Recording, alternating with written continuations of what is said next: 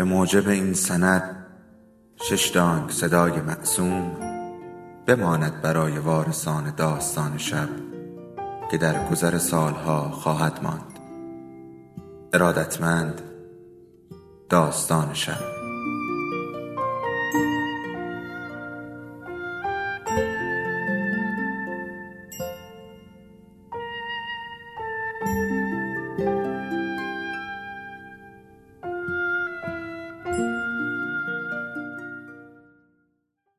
بود یکی نبود.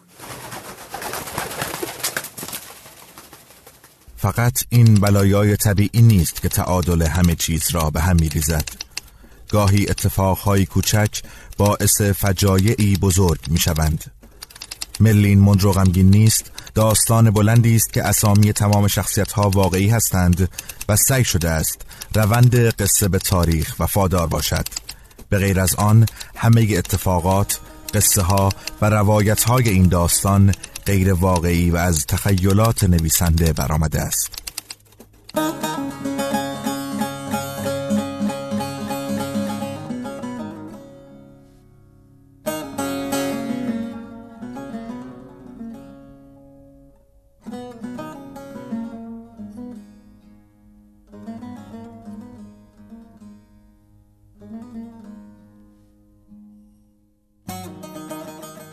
گاهی اوقات دلم می‌خواست وسیله داشتم و می‌توانستم با آن جلوی زمان را بگیرم.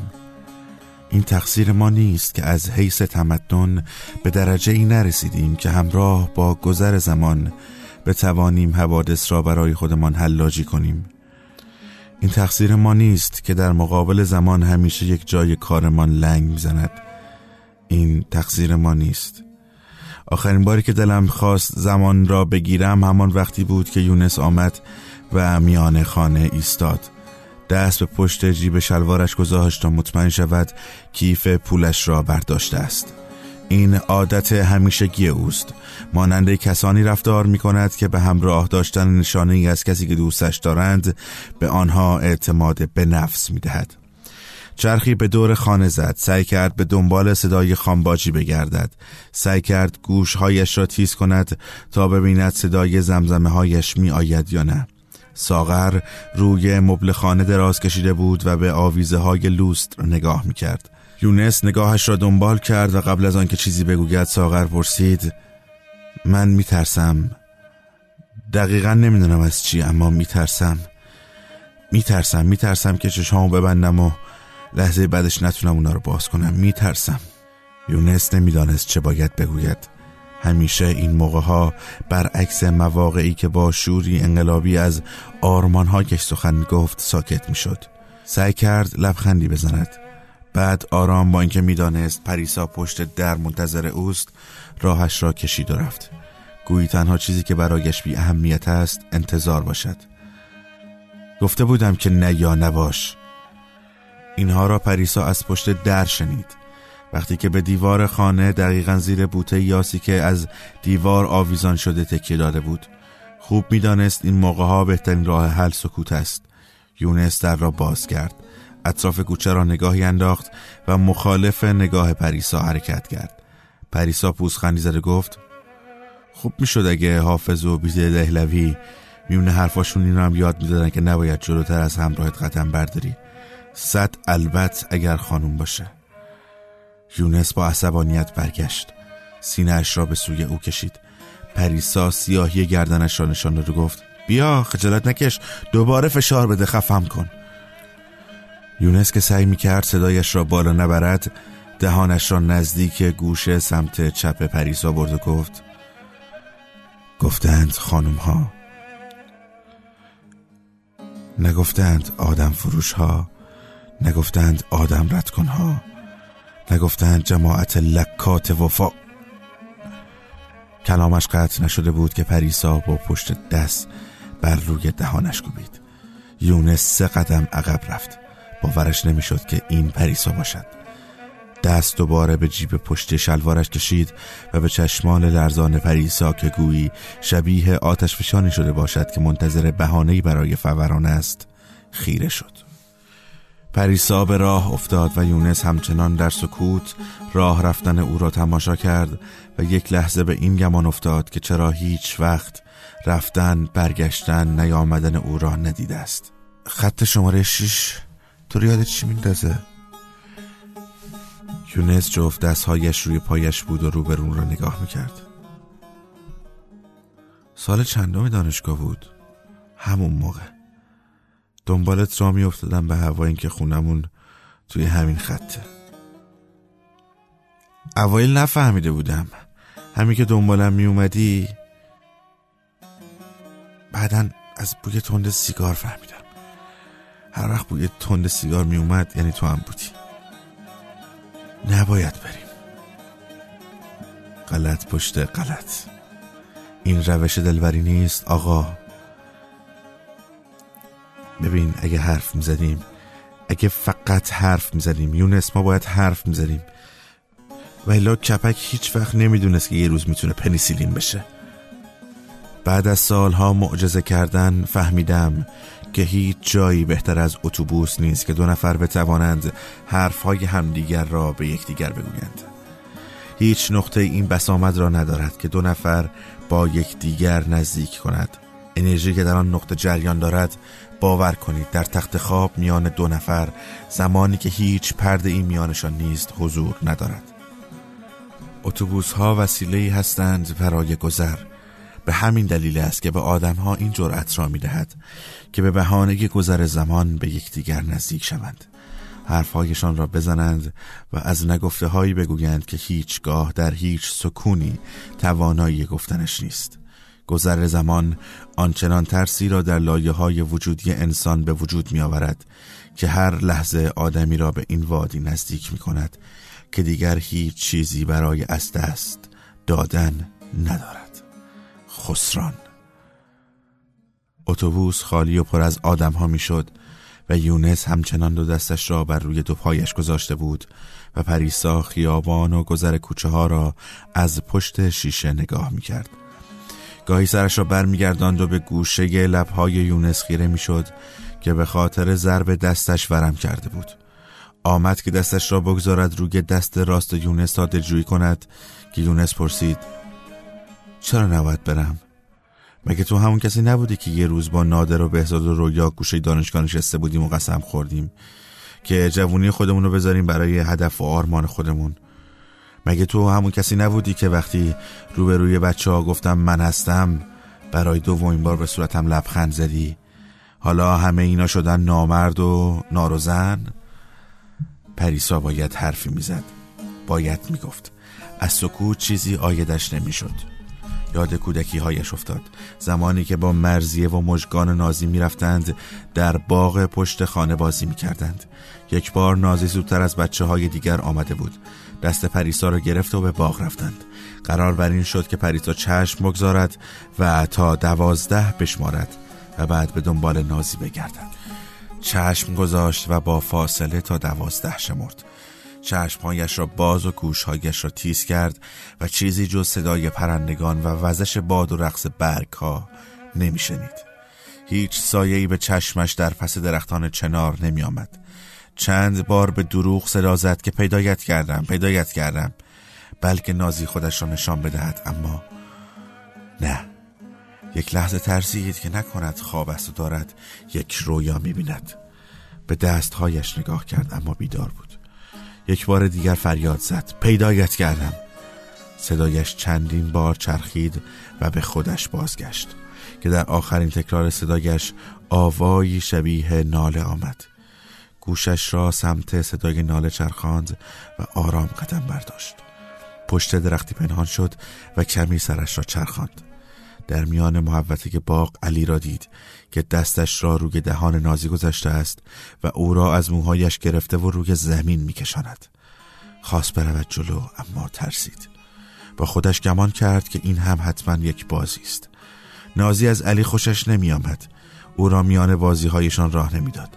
چند باری مادر علی به گله آمده بود پیش مادر مرزی پریسا و نازی که این بچه را هم میان بازی هایشان راه بدهند. علی نازی را نزدیک چاه میان باغ کشید. پریسا نفهمید که او از کجا سنگی پیدا کرد و چندین بار محکم بر سر نازی کوبید.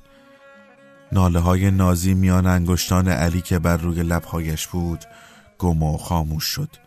خون از سر نازی فوران می‌زد. علی او را کنار چاه انداخت.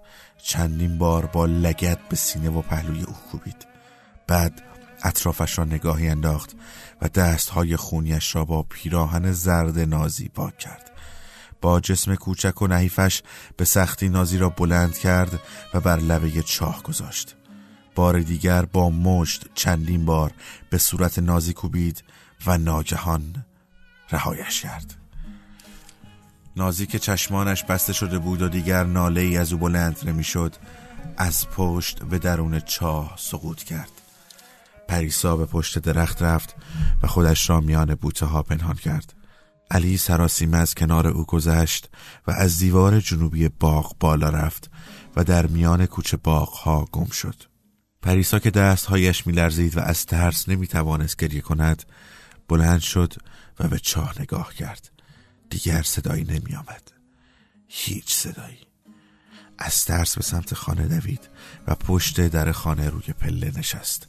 چند دقیقه بعد مرزیه و مژگان آمدند. پریسا سعی کرد طوری رفتار کند که گویی هیچ اتفاقی نیفتاده است و منتظر آنها بوده است تا با هم بروند باغ و بازی کنند.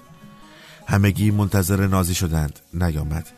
به پیشنهاد مرزیه به در خانهشان رفتند. مادر نازی که فهمید او ناپدید شده است حراسان به میان کوچه آمد و با فریاد و شیون سراغ او را می گرفت علی از میان پنجره خانهشان زرش را بیرون آورد و زجه های مادر نازی را تماشا کرد. تا سه هفته دنبال نازی گشتند و در تمام این مدت پریسا ساکت بود. او نقش کسانی را بازی می کرد که از همه چیز بیخبر است و نگران هم بازی کودکی هایش است. بعد از سه هفته آقا ودا که گاهی باغ را بیل می‌زد و چاه آب را برای درخت باز می کرد از بوی متعفن لاشهی که از چاه می آمد نازی را پیدا کرد.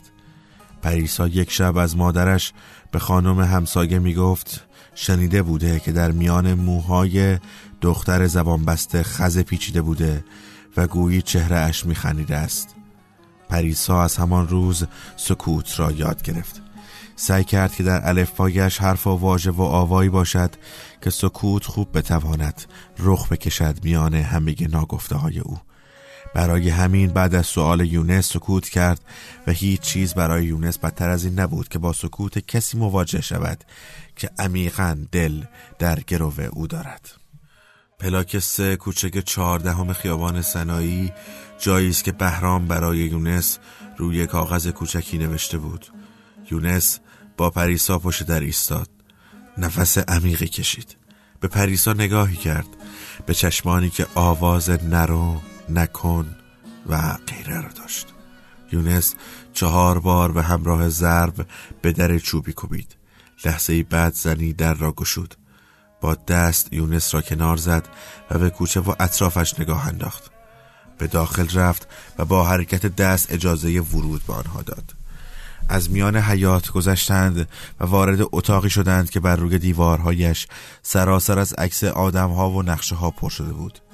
مردی پشت میز نشسته بود بلند شد و به سمت یونس آمد. او را با لبخند در آغوش گرفت و با حرکت سر از او پرسید که همراهش کیست. یونس به مرادی توضیح داد که پریسا همراه اوست و به او اعتماد دارد. همگی به دور میز نشستند. مرادی از داخل کشوی میزش پاکت کاهی را بیرون آورد و روبروی یونس گذاشت. یونس پاکت را باز کرد و محتویاتش را روی میز ریخت. اسلحه کمری یک عکس که پشتش محل آدرس ترور را نوشته بودند و یک کاغذ دیگر که آدرس خانه بود برای زمانی که عملیات را انجام داده است و باید خودش را آنجا پنهان کند. یونس خوب عکس را برانداز کرد. می‌دانست که نباید سوال کند. می‌دانست که نباید بپرسد چرا.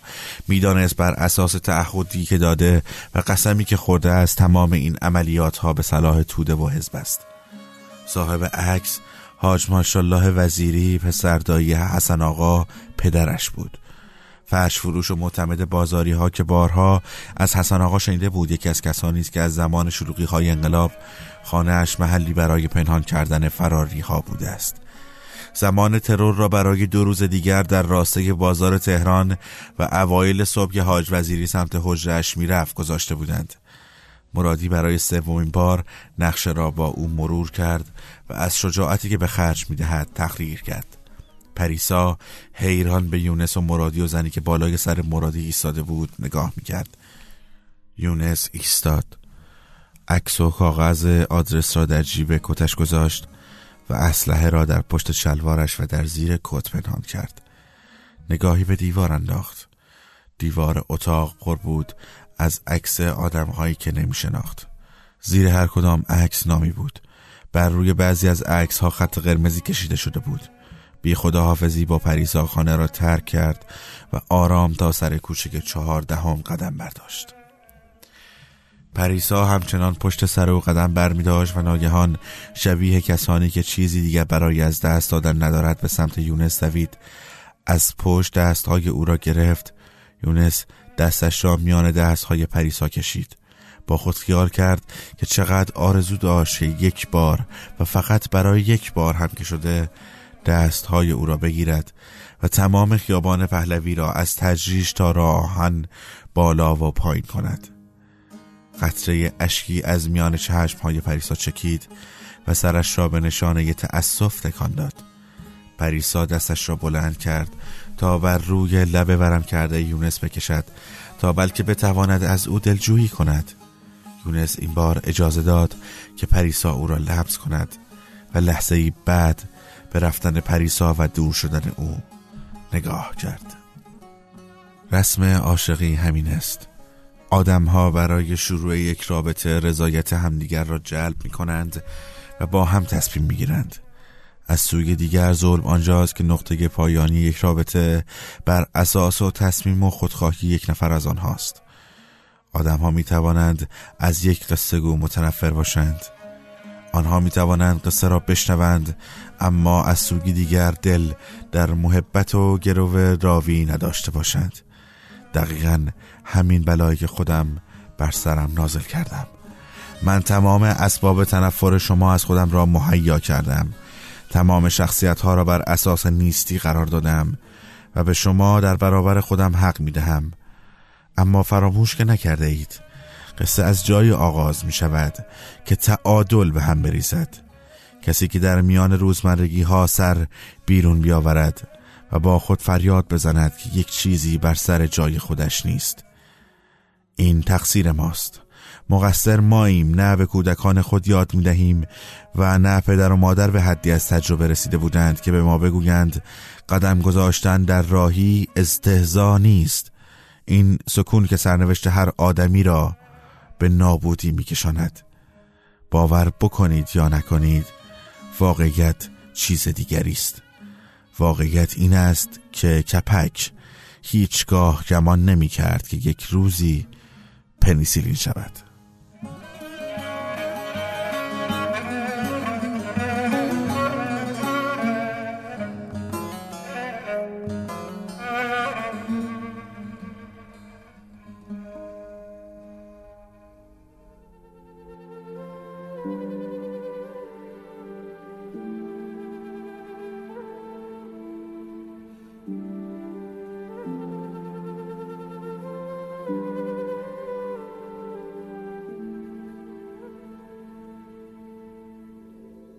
داستان شب بهانه است. برای با هم بودن دور هم نشستن شنیده شدن.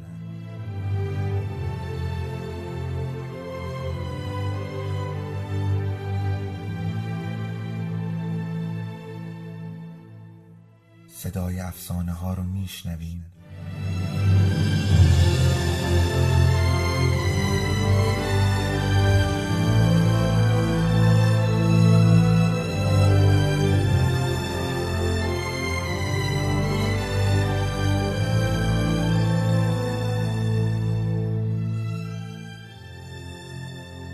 شبتون بخیر.